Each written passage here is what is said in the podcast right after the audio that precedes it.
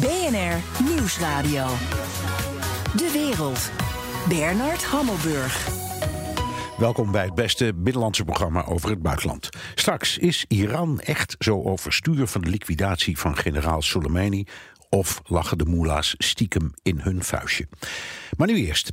Donald Trump gaat niet terugslaan met fire and fury na de Iraanse raketaanvallen op Amerikaanse militaire doelen in Irak. The fact that we have this great military and equipment, however, does not mean we have to use it. We do not want to use it. American strength, both military and economic, is the best deterrent. Ik ga erover praten met Bert Koenders, hoogleraar Vrede, Recht en Veiligheid aan de Universiteit, Universiteit Leiden en oud-minister van Buitenlandse Zaken. De crisis lijkt gekalmeerd. Uh, en je hoort van beide kanten zeggen: wij hebben eigenlijk uh, gewonnen. De Iraniërs zeggen: we hebben die Amerikanen lesje geleerd. En de Amerikanen zeggen dat van de Iraniërs. Wie heeft gelijk?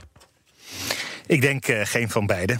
Uh, er is niemand die gewonnen heeft. Uh, je zou alleen kunnen zeggen dat een, een, periode van nieuwe roekeloosheid gelukkig geleid heeft tot een adempauze.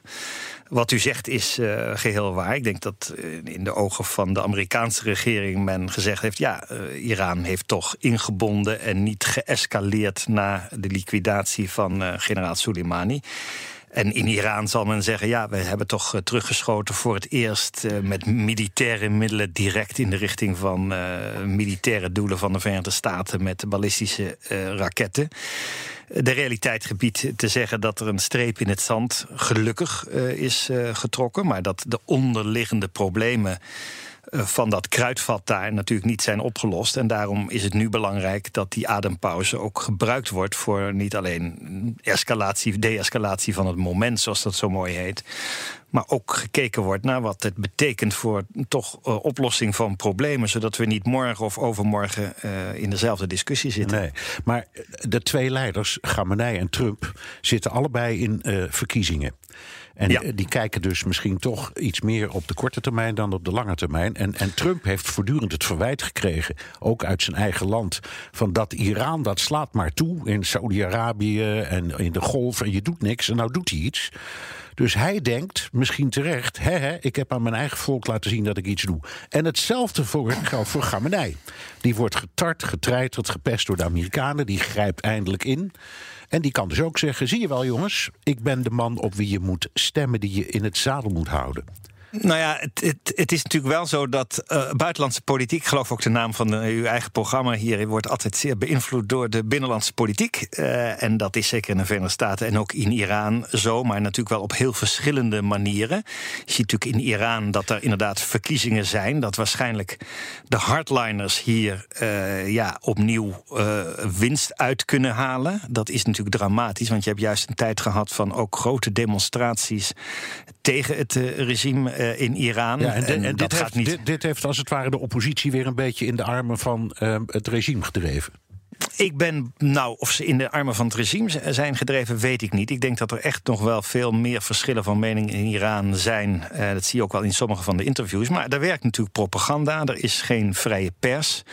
Ik weet niet hoeveel mensen in de steden en in de rurale, dus de, de plattelandsgedeelte van Iran weten dat er eigenlijk geen doden zijn gevallen. Gelukkig maar in uh, Irak bij de laatste uh, beschieting. Dus het is wel inderdaad zo dat ik. Dit leidt alleen maar tot een versterking van de hardliners aan die kant. Of dat bestendig is, is heel wat anders. Aan de Amerikaanse kant, ja, ik denk dat u daar gelijk in heeft. Hoewel dat. Ja, het blijft grillige politiek overal. Het is natuurlijk zo dat in ieder geval ja, Trump, wat hij nu zegt, is: ik sta open voor onderhandelingen. Ik wil met Iran praten. Ik heb een lijn in het zand getrokken. Ik heb niet geaccepteerd dat de Amerikaanse ambassade wordt aangevallen. Dat hebben anderen wel gedaan. Dus ja. binnenlandse politiek zal dat voor sommigen in ieder geval ja, die, die slappe, werken. Die slappeling van een Obama en die Biden, die konden er helemaal niks van. Nee. En die, die dreigden en die deden niks. en ik luister naar de kritiek in mijn eigen land. Ik greep niet in. Iedereen riep grijp in. Heb ik nu gedaan. Ik ben de held. Ja, dus dat, het zou zo kunnen werken. Maar u bent veel meer nog een expert op de Amerikaanse binnenlandse politiek dan ik. En voor zover ik het weet, is dat natuurlijk ook weer een bestandsopname. Maar ik denk op zich dat, die, dat, dat democraten in ieder geval toch wat in het defensief zijn gedrongen. Zij zullen nu vooral spelen op het punt van de procedure. Het feit dat ze niet betrokken zijn. Het feit dat eigenlijk onduidelijk is of generaal Soleimani nou echt van plan was om direct Amerikanen aan te vallen. En dat lijkt er allemaal niet meer toe te doen. In de manier waarop het ogenblik eh, natuurlijk ook binnenlandse politiek in Amerika wordt uh, gedreven. Buitengewoon. Uh, ja, met grote tegenstellingen. En ieder gelooft een beetje in zijn eigen waarheid. Maar ik denk dat mensen ook wel een beetje doorzien dat, dat ja, ze ook een beetje door het oog van de naald zijn, zijn gekomen. Dus ik denk dat er ook wel verschillende meningen zijn. Oké, nou even wat Trump zei over Europa en Rusland en China. Want er waren natuurlijk bij de ondertekenaars destijds van die nucleaire deal drie Europese landen en Rusland en China en de Verenigde Staten betrokken. Amerika is daar uitgestapt en hij zegt tegen de rest van de ondertekenaars: hou nou toch eens op met dat vasthouden aan die foute nucleaire deal en werk aan een betere. Dat wil ik, dat is in het belang van iedereen, ook van Iran. U zat, meneer Koenders, destijds aan tafel met die dealmakers. Heeft Trump bij nader inzien een punt? Nee, geen enkel punt. Uh, ik, ik, ik, ik, zie daar geen enkele logica in. Wat nu je ziet, nu de, de militaire middelen even gelukkig weer in de ruststand zijn, is, dan is er geen alternatief, nog voor de Russen, eh, nog voor sorry, de Amerikanen uh, of de Iraniërs, om op dat moment wel weer diplomatieke middelen te zoeken. En als er nou één diplomatiek middel na lange, harde onderhandelingen gewerkt had om de, de Iraanse nucleaire macht uh, in te dammen, was het wel die nucleaire deal. Dus de logica om dat nu op te geven is er niet. Dat neemt niet weg dat er natuurlijk wel een fors probleem ligt op het moment dat de belangrijke macht die uh, Amerika nog is, daar niet mee kan leven. En zelfs de sancties Enfin, er waren bijna al maximale sancties op Iran die versterkt. Ik zou zelf uh, willen zeggen dat het mij niet verstandig lijkt uh, dat, dat, Europa nu uh, zegt: ja, wij gaan in die lijn mee. Ik denk dat je dan ook elke relatie die nu nodig is, ook met Iran, weliswaar een zeer kritische, maar toch de mogelijkheden ja, van diplomatie maar, maar, verder ondergraaft. Iran zegt zelf nu: wij stappen eruit. Dus Europa, sorry jongens, jullie zijn nu te laat. Wij stappen er ook uit. Dus is gebeurd. Nou, ik geloof dat alles wat ik de afgelopen week heb gehoord, zowel van Iran als de Verenigde Staten, neem ik met een klein korreltje zout. Eh, in de zin dat ze zijn natuurlijk niet helemaal daar nog uitgestapt. Eh, ze hebben ook gezegd dat de IAEA, dus het, het verificatiemechanisme, het mechanisme moet kijken of ze zich aan die regels houden, dat ze dat eigenlijk willen behouden. Ik denk dat ze Europa testen. Wat je nu ziet, is er een enorme druk van beide kanten is om Europa te verdelen en om te zorgen dat de, de Europa bij een of een ander kamp komt. Ik vind zelf dat wij helemaal niet bij een kamp horen. Wij zijn goede ook transatlantische partners met de Verenigde Staten. Maar hier is een groot meningsverschil over. Ik zou zelfs de stelling kunnen verdedigen dat, laten we zeggen, het, het slechte beleid van de Iran in de regio niet geholpen wordt nu door uh, die uh, deal nog eens een keer op te zeggen. Dat nee, is wat dus u anders. u, draait het, u draait het om, als het ware. Nou ja, juist ik, omdat ze zich, laten we maar zeggen, in de ogen van velen ons ook misdragen. In bijvoorbeeld Jemen, in bijvoorbeeld uh, Gaza, in bijvoorbeeld Syrië, um, in Irak. Juist daarom, zegt u, moet je aan die deal vasthouden, want dan hou je een, een platform om met ze te praten. Dat is één. Het tweede is dat eh, voor Europa, en dat geldt ook voor de Verenigde Staten en, en ook voor de regio, het gevaar van een nucleair eh, Iran natuurlijk wel levensgroot is. Dus daar ben ik het wel met president eh, Trump eens. Alleen de vraag is: wat is dan zijn methode om dat te voorkomen? Uh, en daar kun je grote vraagtekens bij zetten. Dat kun je niet met militaire middelen doen. Dat kun je wel met hard onderhandelen doen. Dat is ook gebeurd. Dat waren helemaal geen softe diplomatieke onderhandelingen. Waar niet duidelijk ook een rode streep werd getrokken door Europa, de Verenigde Staten, China en Rusland. Uh, ik denk wel dat als je kijkt nu naar de noodzaak om uit dit kruidvat te komen, dat je natuurlijk wel kunt praten over allerlei dingen die betrekking hebben op dat akkoord. Bijvoorbeeld als het gaat om uh, de raketten van uh, Iran, of als het gaat om hoe lang moet zo'n verdrag eigenlijk duren. En ja. dat kan je alleen maar doen als je wel in gesprek blijft met beide kanten. Ja, nou, u zei, u zei net al, um, u had het al over de, de, de relaties, de transatlantische relaties. Trump noemt noemde de NAVO met name en zei, even in mijn woorden, kom eens van je krent, jongens. Uh, jullie laten deze kwesties altijd aan de Amerikanen over, aan ons. Nou, mhm. jullie. Bedoelt hij daarmee, uh, let op, wij hebben die olie uit het Midden-Oosten helemaal niet meer nodig. Jullie, Europeanen en anderen wel. Dus wij gaan daar weg en zorg dat je het voor elkaar hebt, want wij gaan die taak als, uh, nou ja, beschermer van de wereld niet langer uitvoeren.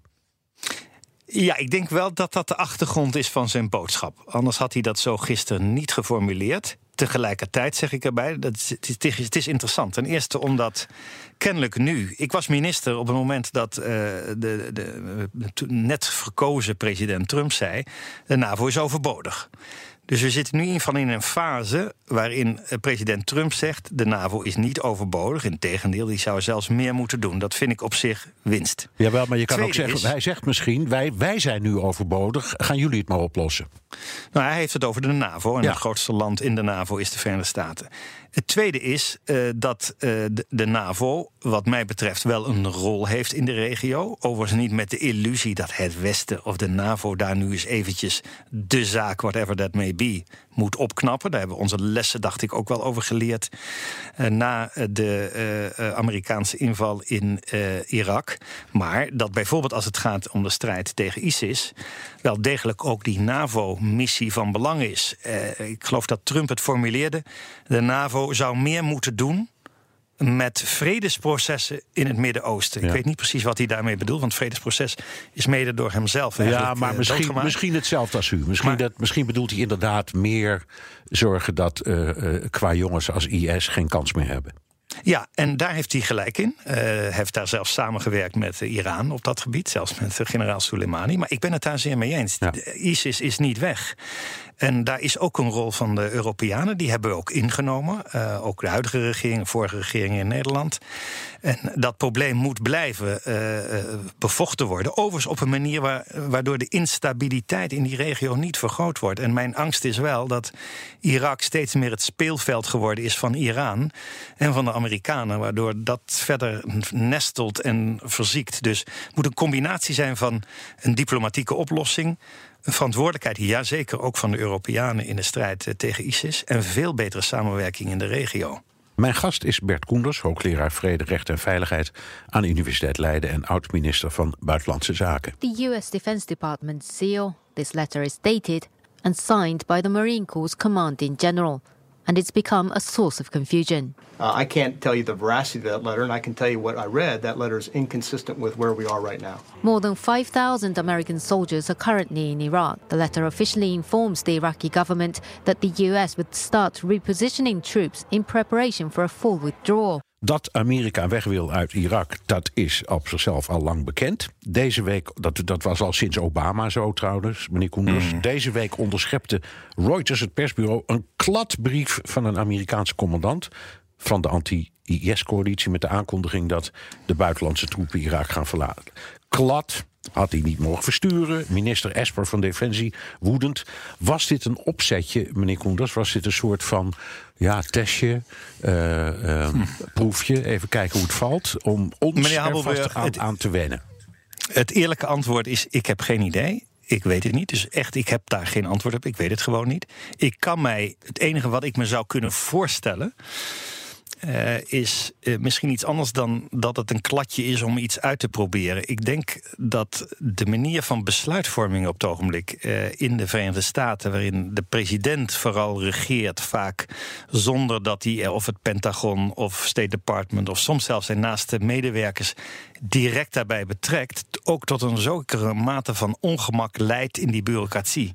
En men zich dus op bepaalde dingen voorbereidt en misschien ook fouten maakt. Misschien klinkt dat wat naïef, maar het zou heel goed zijn, kunnen zijn dat dat eigenlijk is wat er aan de hand is. Vergeet niet dat de bedoeling misschien wel is, en dat is wel duidelijk, dat ja, Amerika zich langzaam maar zeker wil terugtrekken uit het Midden-Oosten. Dat is op zich ook goed. De vraag is altijd Op welke manier gebeurt dat? We hebben gezien dat dat in Noordoost-Syrië tot nog meer conflicten leidt.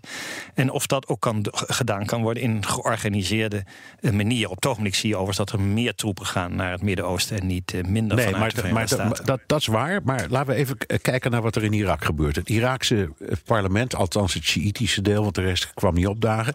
En de premier, die, ehm, die zeggen: wij willen van de buitenlanders af dat zeggen ze al een tijd. Eh, de premier is zelfs daarom uh, om uh, afgetreden. Hij is nu demissionair om die kwestie.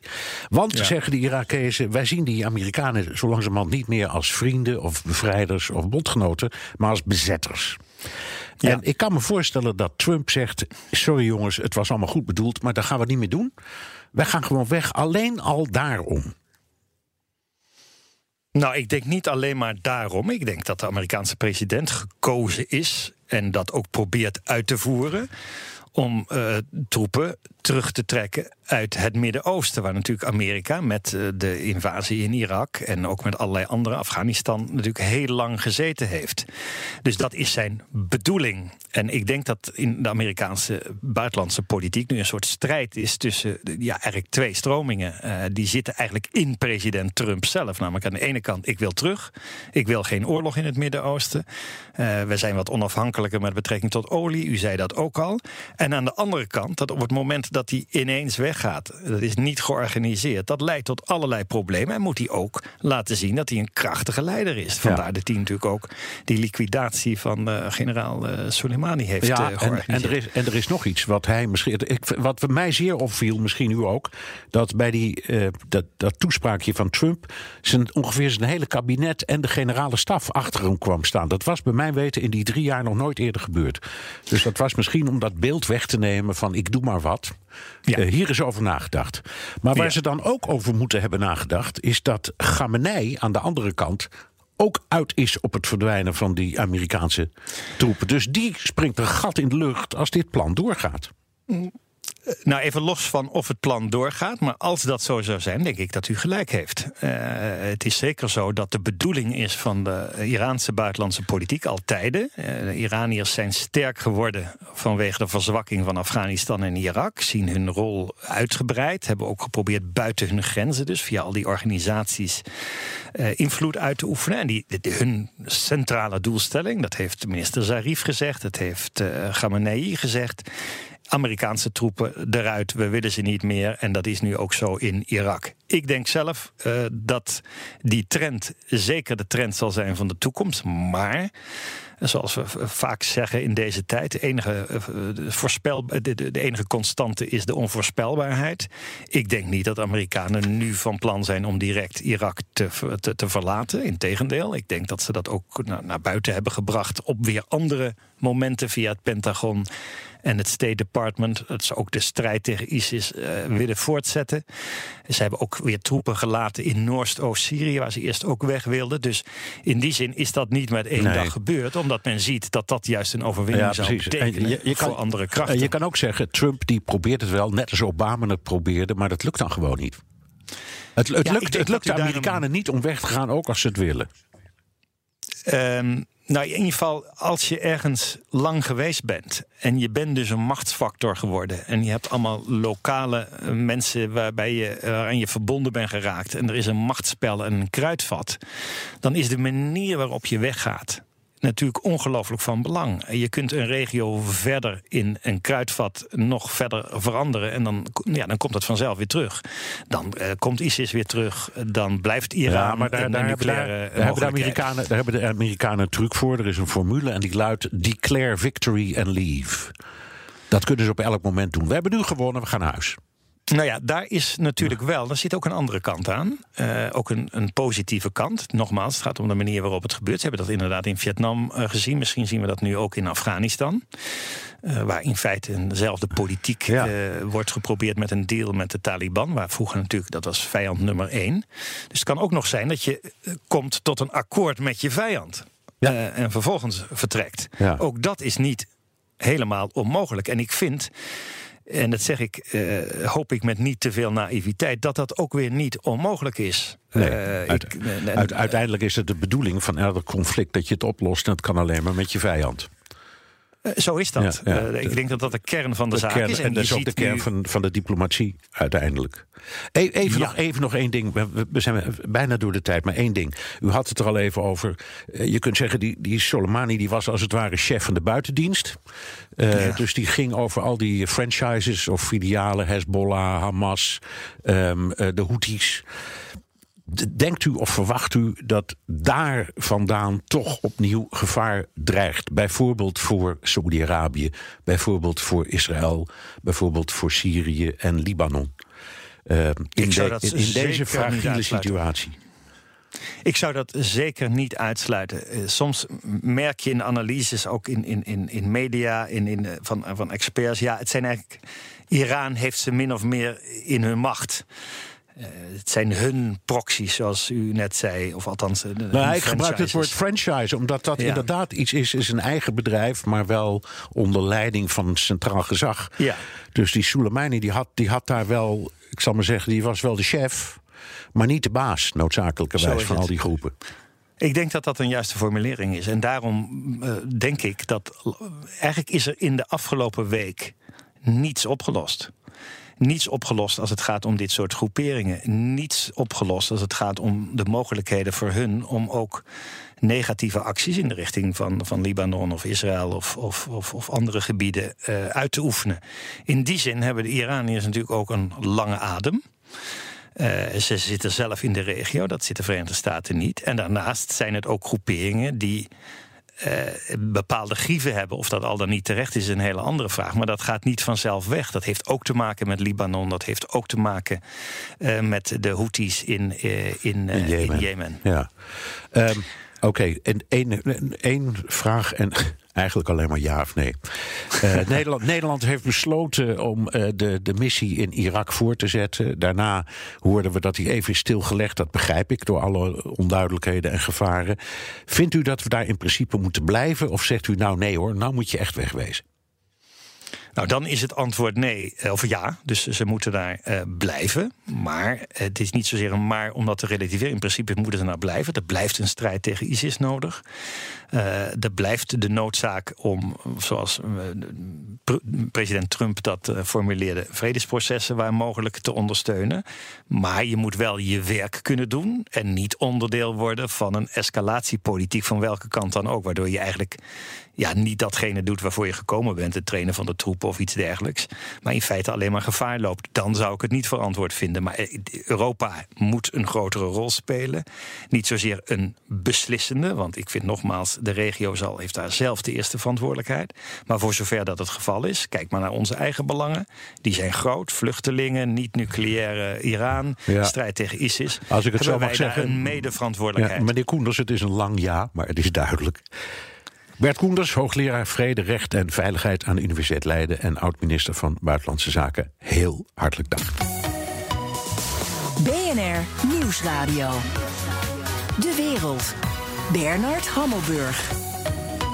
De Hongaarse premier Viktor Orbán wil geen onderdeel zijn van een christendemocratische partij die zwakker wordt en macht verliest.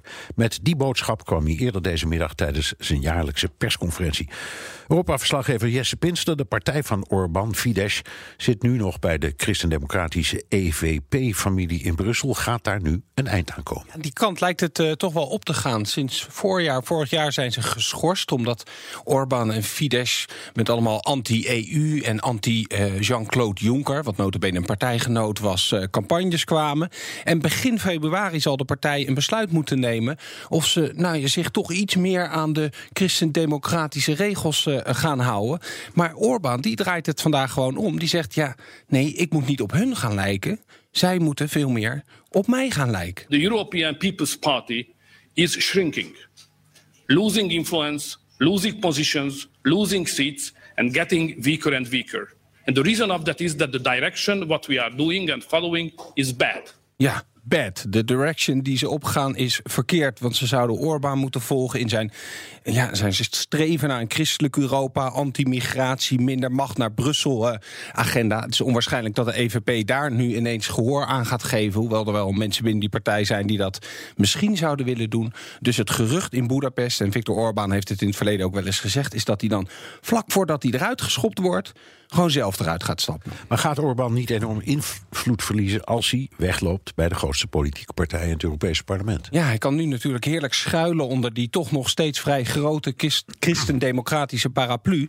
En die paraplu heb je misschien ook wel nodig, zeker als het over geld gaat. En het komend jaar zal het over geld gaan in Brussel, met name over de Europese meerjarenbegroting.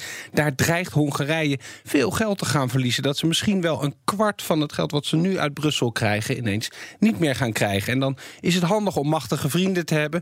Dus nou ja, hoe wil Orbán dat aan gaan pakken? Hij heeft het al over, ja, dan ga ik iets nieuws doen in Brussel. Dus nou ja, waar moet je dan aan denken? Samenwerken met de Poolse PiS-partij, met de Forum voor Democratie, die werken al samen. Of met de Lega van Salvini. Dus ja, het lijkt die kant op te gaan. Ja. Deze persconferentie van uh, Orbán, heel kort duurde die, maar een paar uur geloof ik. Ja, maar paar... is, is eigenlijk een van de weinige momenten in het jaar dat hij überhaupt met uh, de pers praat, toch? Ja, ik, ik heb wel eens bij een verkiezingsavond in Hongarije geprobeerd om hem heel kort wat te vragen. Dat lukte niet. Bij Europese toppen dan komen alle regeringsleiders langs aan het begin en daar zie je hem eigenlijk ook nooit. Maar nu nam hij inderdaad uitgebreid de tijd. En hij had er volgens mij ook wel zin in, want vanochtend zette hij al op Facebook: Gooi mij maar voor de eekhoorns. En toen had ik zoiets, waar heeft deze man in godsnaam eekhoorns het over? Nou, ik moest er even induiken, maar het heeft waarschijnlijk iets te maken met deze quote uit Annie Hall, de film van Woody Allen. When I think of dying, you know how I'd like to die? No, how? I'd like to get torn apart by wild animals. Heavy, eaten by some squirrels. Ja, dus uh, blijkbaar wil Orban even vertellen dat journalisten zijn geen wilde dieren, het zijn gewoon eekhoorntjes. En dat werd ook wel bewezen met de allereerste vraag die hij kreeg van de nationale tv in Hongarije. Dat was namelijk: wat vindt u van de ontmoeting van Timmermans en Soros vandaag? En komt die ontmoeting er? Ik, ik moest het even navragen, die is er eigenlijk niet, maar toch klopt het een beetje wel, want uh, Timmermans had een afspraak met Patrick Gaspard, dat is de voorzitter van de uh, Open Society Foundation, president is zelfs, dat is een, een een NGO die ooit door Soros opgericht is. Maar het was natuurlijk meer een voorzetje om alle complottheorieën over Soros en Europese instellingen nog maar eens eh, te herhalen voor uh, Orbán. Wat had uh, Orbán tenslotte nog meer behalve deze hele kwestie in, in dat hele korte persconferentietje. Ja, wat die in die 2,5 uur. Nou, er kwam natuurlijk heel veel langs. Even eh, een paar, paar puntjes. De Brexit gaat een succes worden. Europa moet, eh, als het gaat om Iran, veel duidelijker voor de VS en Amerika kiezen. Uh, Orbán gaat nog extra militairen naar de grens sturen met Servië. Want blijkbaar zijn die hekken nog niet voldoende. Allemaal plannen om het platteland toch een beetje te stimuleren. Dat het niet leegloopt. Hongaarse vrouwen moeten meer kinderen krijgen. En de groenen in de Europese Unie, dat zijn eigenlijk watermeloenen. Dat, ze zijn groen van buiten, maar rood van binnen. Ging allemaal over het klimaat. Nou ja, er werd genoeg besproken in ieder geval. En uh, nou ja, ik, waarschijnlijk in een Binnen een nieuwe familie uh, gaat dat gebeuren in ik, Brussel ik, straks. Ik weet het, deze man Orbán is jouw absolute favoriete politicus in Europa. Dankjewel, Europa-verslaggever Jes Pinster. De Donald Show. Tijd voor een update uit de United States of Trump met onze correspondent in Washington, Jan Posma. Jan, de wereld is al een week in de ban van Iran en de VS. De Trump-campagne plaatste binnen een paar dagen na de liquidatie van Soleimani al lovende advertenties op Facebook. Ja, uh, ze waren niet te ontkomen. In beeld kwam een uh, tekst, iets in de trant van... Uh, dankzij de snelle daadkracht van onze commander-in-chief... is de Iraanse generaal Soleimani niet langer een bedreiging voor Amerika of de wereld. Nou, eerst Amerika, dan de wereld. En daarbij was dan een foto van Trump te zien. hem bij een campagnebijeenkomst of Trump die met een vinger wijst. De, dus de boodschap was duidelijk. en, en ja, de Trump-campagne is heel goed in het afstellen van die advertenties op gebruikers. Hè. Daardoor zijn er vaak, ook in dit geval honderden varianten van zo'n advertentie... waarbij steeds hele kleine details veranderd zijn. En als je er dan op klikt, dan moet je een vragenlijst invullen... die trouwens heel positief uh, voor Trump is... En uh, geld doneren natuurlijk, maar het belangrijkste, je e-mail en je telefoonnummer invullen. Dus op deze manier probeerde uh, de Trump-campagne meteen allerlei informatie van potentiële kiezers binnen te halen. Ja, er kwam natuurlijk meteen kritiek op, want hè, Trump is niet de eerste kandidaat die dat probeert uh, een politiek slaatje te slaan uit uh, spotten over een dode terrorist. Ja, ja de, de, de, inderdaad. Dat was meteen mensen die zeiden natuurlijk smakeloos. Uh, je haalt hier politieke winst proberen uit te halen. Nou dat is ook wel zo natuurlijk. Maar uh, Obama, uh, die deed het ook al. Dienstcampagne maakte een video over het doden van Osama Bin Laden. waarbij Obama natuurlijk alle complimenten kreeg als de man die de beslissing had genomen. En Bill Clinton ook nog een grote rol speelde. He had to decide. And that's what you president to do. You hire the president to make the calls when no one else can do it. Ja, en toen werd ook nog de vraag gesteld in dat spotje in beeld: wat zou Mitt Romney gedaan hebben? Dus uh, nou, dat ging even een stapje verder nog dan Trump. En Trump deed het zelf ook al eens eerder toen al-Baghdadi dood was. Obliterating ISIS, their caliphate destroyed, their terrorist leader dead. But the Democrats would rather focus on impeachment and phony investigations, ignoring the real issues. But that's not stopping Donald Trump. He's no Mr. Nice Guy, but sometimes it takes a Donald Trump to change Washington. I'm Donald Trump, and I approve this message. Nou, wat een andere toon dan die van, uh, van Obama. Deze was nog van oktober. En uh, Trump kan er nu in principe twee achter elkaar zetten. Hè? Twee boeven dood, al-Baghdadi en Soleimani. Jan, de Super Bowl is dit jaar net iets voor de eerste voorverkiezing, de caucus in Iowa. En dat zorgt voor een Battle of the Billionaires. Ja, zeker. Eh, de, de Trump-campagne uh, blijkt al sinds november in uh, onderhandelingen te zijn. Matt Fox die zende die, die, wedstrijd uit de Super Bowl om een spotje te kopen. Dat is natuurlijk het tv- en het sportevenement van het jaar. Hè. Heel Amerika zit dan voor de buis. Beetje als de Champions League finale of de, de Europa, de, het Europees kampioenschap... waar iedereen naar zit te kijken. Uiteindelijk hebben ze 60 seconden gekocht. En dat kost dan 10 miljoen dollar. Uh, Trump-campagne zegt, ja, wij willen agressief zijn. Uh, we willen agressief van dit verkiezingsjaar beginnen. En dit past goed in onze strategie. Uh, ja, een strategie die we eigenlijk al, al kenden van een campagne die nooit stopt. En eigenlijk ook gewoon doorgaat waar hij geëindigd is. Ja, en toen kon natuurlijk die andere miljardair Bloomberg niet achterblijven. Nee, en dat is wel een mooi verhaal hoor. Want de, de campagne van Michael Bloomberg die hoorde dit van Trump, dat zij in de onderhandeling waren. En die dachten, nou, uh, die, dachten dus dat Trump 30 seconden had gekocht. En die dachten, nou, daar gaan wij dus mooi overheen. Wij doen gewoon wat meer. 60 seconden. Nou, dat is dus niet helemaal gelukt. Het is nu eigenlijk een soort uh, gelijk spelletje geworden.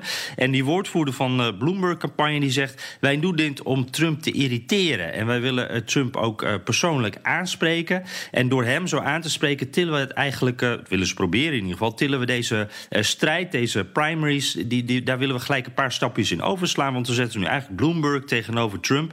En dat is natuurlijk wel handig, want dat uh, Iowa, uh, New Hampshire, alle eerste voorverkiezingen, die slaat Bloomberg natuurlijk over. En hij maakt er meer een soort landelijke campagne van. Dus dit past daarin. Nou, die Bloomberg die heeft al voor 150 miljoen dollar uitgegeven aan tv-spotjes. Echt ongelooflijk. Um, maar hij kan het ook betalen natuurlijk. En nu twee spotjes tijdens de Super Bowl. En, en de winnaar is natuurlijk natuurlijk uiteindelijk Fox. Want die uh, zenden het allemaal uit en die mogen ook incasseren. Zo is dat. Dankjewel, Jan Pospa, onze correspondent in Washington. BNR Nieuwsradio. De wereld. Bernard Hammelburg. Het Iraanse regime heeft de dood van generaal Soleimani beantwoord met een salvo aan raketten zonder doden of serieuze schade tot gevolg. Is dat genoeg om het gezicht van het regime te redden? A slap was delivered last night. But what is important is that the seditious presence of America in the region should be ended. Ja, u hoorde de, de leider van Iran, Khamenei. Ik ga erover praten met Sander Terphuis, Iraans vluchteling en mensenrechtenverdediger. Welkom terug bij BNR De Wereld, meneer Terphuis. Dank u zeer. Uh, u twitterde eerder dat u het onwaarschijnlijk vond dat, dat Iran terug zou slaan. Dat is dan toch gebeurd. Zegt u nu, mijn, uh, het, dat klopte gewoon niet wat ik heb gezegd? Of was het zo'n minimale aanval dat u zegt, ik had eigenlijk toch gelijk? Dat is inderdaad een minimale aanval. Um, dat is ook eigenlijk wel gericht op, laat maar zeggen, voor de Iraanse bühne. Hè, want ja, als je zo'n topfunctionaris, uh, wat gezien wordt als uh, nummer twee van het land, uh, wordt geliquideerd, ja, dan kun je dat niet bij laten. Dus dan moet je wel iets doen. Maar je ziet alleen al, u zei al zelf, hè, er is gelukkig, zou ik zeggen, niemand gedood. En ook de materiële schade blijkt nogal wat enorm mee te vallen. Dus het is echt dat had gewoon het regime nodig om daar hun gezicht eh, niet te verliezen. Ja, ja het was wel koddig. CNN zei, ik geloof gisteravond, het waren een paar vuurpijlen die in het gras vielen. Dat is, natuurlijk, dat is natuurlijk overdreven. Uh, Teheran uh, had het over 80 Amerikaanse doden. Dat is dan wel weer het andere. En, nou, dat was wel interessant. Ja. ja. Want, want, ja, want, want die, die, diezelfde nacht uh, zat ik natuurlijk met mijn mobiel met, met, met vrienden en familie in Teheran in contact, maar ook met Iraniërs in Nederland. En toen kwam vrij snel inderdaad dat bericht van 80 doden. En ik dacht, mijn hemel, als dit waar zou zijn, dan hebben we zo'n beetje de derde wereldoorlog. Ja. Maar ook dat hoort bij dat, bij dat grootspraak uh, van, van, van Ayatollahs. Om, kijkt ons maar, we hebben ze even wel een lekker een poepje laten ruiken. Ja, dat klopt dus helemaal niet ja, ik dacht, stel het waar is, dit is voor het eerst dat de raketten rechtstreeks uit Iran op Amerikaanse doelen zijn gericht. En dan heb je ook echt een oorlog. En gelukkig was dat niet zo dus. Hè? U, u zat ongeveer op dezelfde lijn, denk ik, in het denken. Ja, uiteraard. Ja. Ja, Gewoon nogmaals, dat, was gewoon, dat hoort bij, bij, dat, bij dat, bij dat hele uh, uh, retoriek van, van Iraanse, Iraanse regime. Ja, ja. Iran heeft, uh, behalve in het eigen land, in de hele regio zijn tentakels. Ehm, uitgespreid. Daar hadden we het straks ook al over met uh, oud-minister Bert Koenders. Uh, Hezbollah en de Houthis en Hamas en Islamic Jihad... en noem mm. alle filialen en franchises maar op. Ver, ja. Verwacht u daar gewelddadige acties van? Kijk, als er nog een actie zullen volgen in termen van vergeldings- uh, of wraakacties, dan zal het inderdaad uh, vanuit die uh, groeperingen moeten gaan gebeuren. Want dan aan de ene kant kan dan een goede verstaander begrijpen van... hé, hey, kijk, daar heeft natuurlijk Iran hand in gehad. En dan kan Teheran dan onmiddellijk keihard ontkennen... Hè, van nee, we hebben helemaal niets mee te maken, we weten helemaal niks van. Dus als er op komt, zou het dan langs die zijn. Maar ik denk dat nu zeker Israël, die is nu zo scherp. En, en, en he, de, die, die Hezbollah had al aangekondigd, wij gaan wraak nemen. Maar tot op heden is er gelukkig nog nogmaals geen één actie gekomen.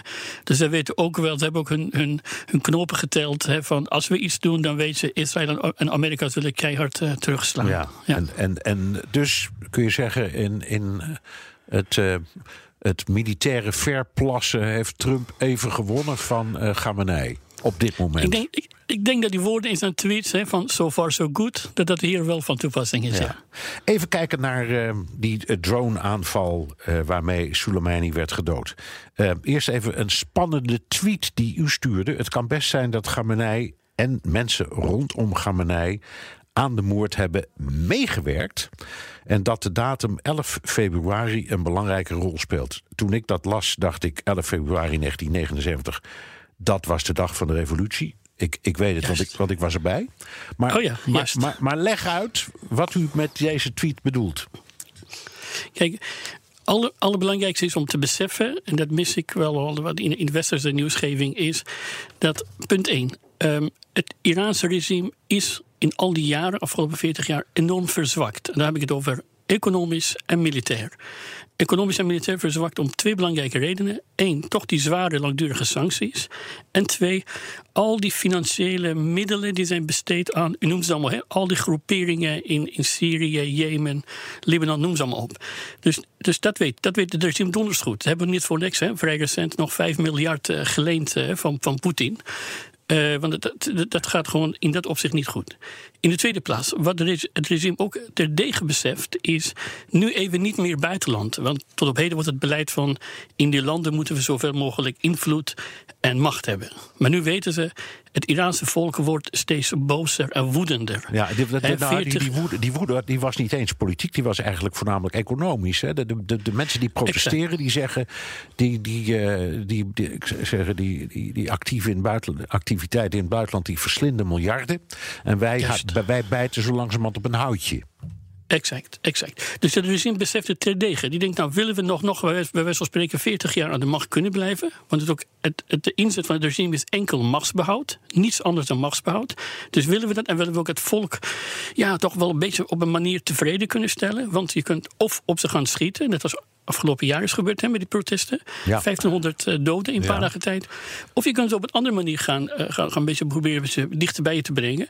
En daar is denk ik, wat die horen om me heen, ook echt wel wat Iraniërs in, in Teheran en andere steden die wel goed op de hoogte zijn.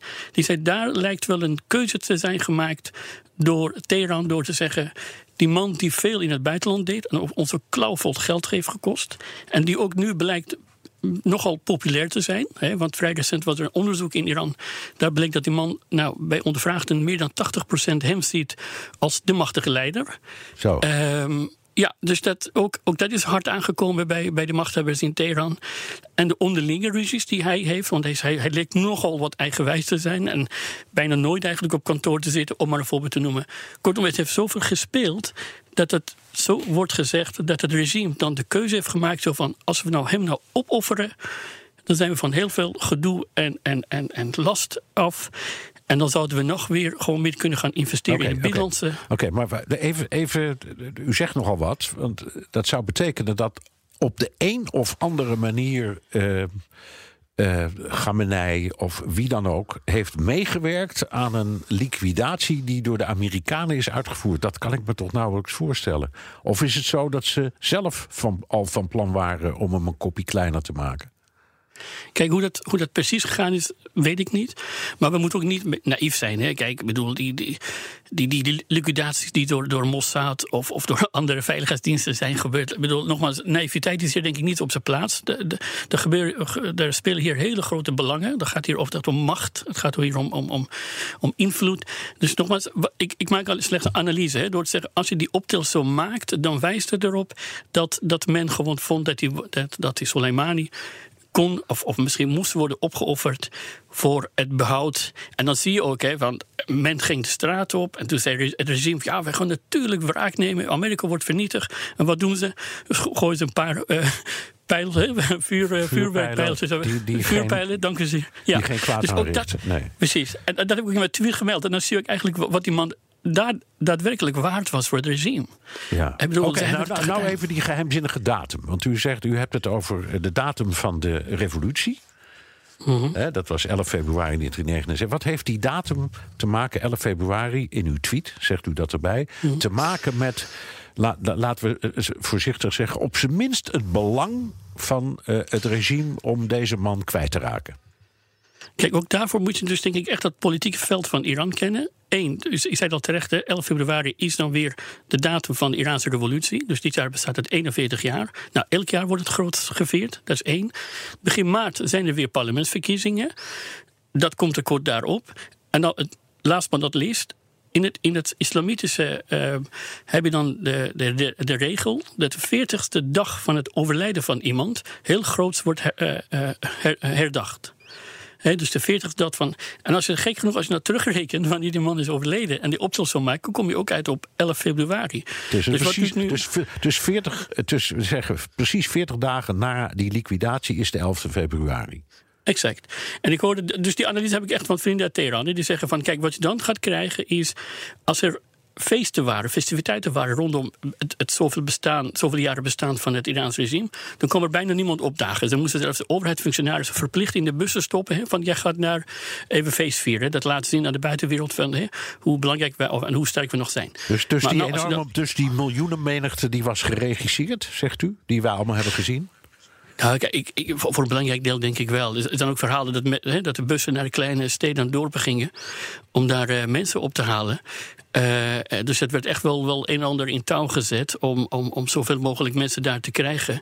Ook dat weer hè, aan de buitenwereld laten zien: kijk, wij zijn machtig. Wij blijven aan de macht. Wij zijn machtig. Dat is de enige agenda wat, wat, wat Ayatollahs ja. beogen met hun, met ja. hun inspanningen. Dus, dus nogmaals, als die optelsom waar zou zijn, dan zouden er op de 11 februari tevens de, herdenking van, van die man plaatsvinden. Dan gaan weer de straten vol. En dan die, die, die sentiment en die sentiment en dynamiek nemen ze ook mee naar de verkiezingen ja, toe. Dan kun je er twee keer winst uithalen, zo gezegd, electoraal. Ja, nou oké. Maar, maar, zijn het, maar goed, iedereen weet dat het een vrede man was. Ik denk dat zijn vrienden en zijn vijanden, wat dat betreft, het wel met elkaar eens zijn. En ook dat deze hele kwestie een escalatie teweeg heeft gebracht. Was dit het allemaal waard? Kijk, wat het nog ehm, gaat opleveren, moeten we nog blijken. Nogmaals, tot op heden hebben we niet een paar van die kleine beschietingen gehad. En, en natuurlijk groot, uh, grootspraak. we, hebben, we hebben Den Haag over Haagse bluff, uh, bluff, maar in Iran kennen ze ook wel wat van. Dus, dus dat, dat bluffen, dat, dat moeten we vooral doen voor hun eigen, eigen achterban, voor, voor steun in de samenleving. Dus we moeten kijken wat er daar hieruit volgt. Um, maar ik denk wel, en dat is echt moeten we wel constateren met elkaar. U zei al, hè, van, dat was een vrede man, maar die had echt wel bloed aan zijn handen. Ook in de tijd dat hij in Iran binnenlandse politiek deed, uh, heeft hij in, onder andere in 2009 bij de groene, bij de groene revolutie, ja. Revolutie, precies. Daar heeft hij echt wel opdracht gegeven om mensen neer te schieten. Dus zo heeft hij carrière gemaakt, nota bene. Dus als je dat aan de gemiddelde Iraner vraagt... en dat heb ik wel de afgelopen dagen vrij veel gedaan... die zeggen van, man, man, man, wat een, wat een persoon. echt in ieder geval fijn dat één, één schoft uh, ja, uit de weg is geruimd. Maar dat was dus, ik zou maar zeggen, de groep die in opstand kwam... onder, uit mijn hoofd, Massaoui was dat, geloof ik, hè? Die, die, uh, de, de, de, de oppositieleider toen. Ja, dat kunnen, ja. ja. ja, ja. Oké, okay, um, nu uh, begrijp ik dat u uh, zegt dat die, die, die begrafenisscène... of nou ja, die, die miljoenen menigte... dat is waarschijnlijk in scène gezet of met bussen. En ik, ik merk dat u daar boos om bent. Waarom eigenlijk? Dat is toch, ja, zo gaat dat denk je dan. Hè? ja, zo gaat het. Maar kijk, weet je wat, wat ik zou zo graag willen? Ik zou hier echt wel als de stem te zijn, de stem te zijn van het Iraans volk. Want het Iraans volk leidt al meer dan 40 jaar onder dat afschuwelijke regime. Hè? Onderdrukking, onvrijheid, economische misère. Dat kunnen we ons in Nederland werkelijk helemaal niets van voorstellen, gelukkig ook maar. Maar dat regime leidt eronder. En dan zou ik toch zeggen, jongens, het Westen, uh, Verenigde Staten, wie het ook zijn, als jullie maar dat iets voor het volk kunnen betekenen. Want dat regime, en dat zag u nogmaals in november, december, ze hebben dus echt gericht geschoten op mannen, vrouwen en kinderen. Hè? Dat regime hebben we het over. Ja, nog, als ik nog, nog een aspect mag noemen, op de, op de 26e uh, december vorig jaar. Toen was ook de 40ste dag van de, uh, de overledenen, veel overledenen tijdens de protesten. Men wilde dat ook gaan herdenken, groot, zoals het hoort bij het islamitische uh, geloof. Maar dat heeft dus het Iraanse regime zelfs bepaalde begraafplaatsen gegrendeld. Verger, vergrendeld, excuus. Okay. Dan een vraag, die, daar hebben we het vaker over. En ik, ik moet hem toch stellen voordat we het gesprek afsluiten. Als de, de weerstand onder het volk tegen het, de, het regime zo enorm is, waarom pakt het volk dan de macht niet? Ze hebben het geprobeerd, dat weet u. Hè? U, kent Iran uh, behoorlijk. Ze hebben het echt meerdere malen geprobeerd. En, en, en die protesten van afgelopen jaar, november, december, die waren groot. Maar neem het van mij aan. Honderden dorpen en steden. Uh, aantallen die liggen er niet om. Alleen, weet je wat, wat dan gebeurt? Diezelfde dienst waar die meneer Soleimani, dus Sepa Pastaran, de revolutionaire garde, die ook baas van was, die heeft onvoorwaardelijk trouw beloofd aan Ayatollahs. Die zegt, joh, zorg dat wij economisch heel goed hebben. Die hebben allemaal dikke villa's en noem maar op. Ja. Dan schieten wij gewoon op het volk totdat het laatste neervalt. En kijk, dan komt dat echt aan. Zoals mijn broer zei, als ik de straat op ga, dan zijn mijn kinderen onveilig. Dus dan moet ik toch echt binnen blijven. Ja. Dus dan komt het echt aan op je leven, op je kinderen. Precies. En dan kies je eieren voor je geld en dat kun je iemand niet kwalijk nemen. Dank. Exact. Sander Terphuis, Iraans vluchteling en mensenrechterverdediger. En tot zover BNR De Wereld. Terugluisteren kan via de site, de app, iTunes of Spotify. Reageren kan via mailtje naar dewereld.bnr.nl. Tot volgende week.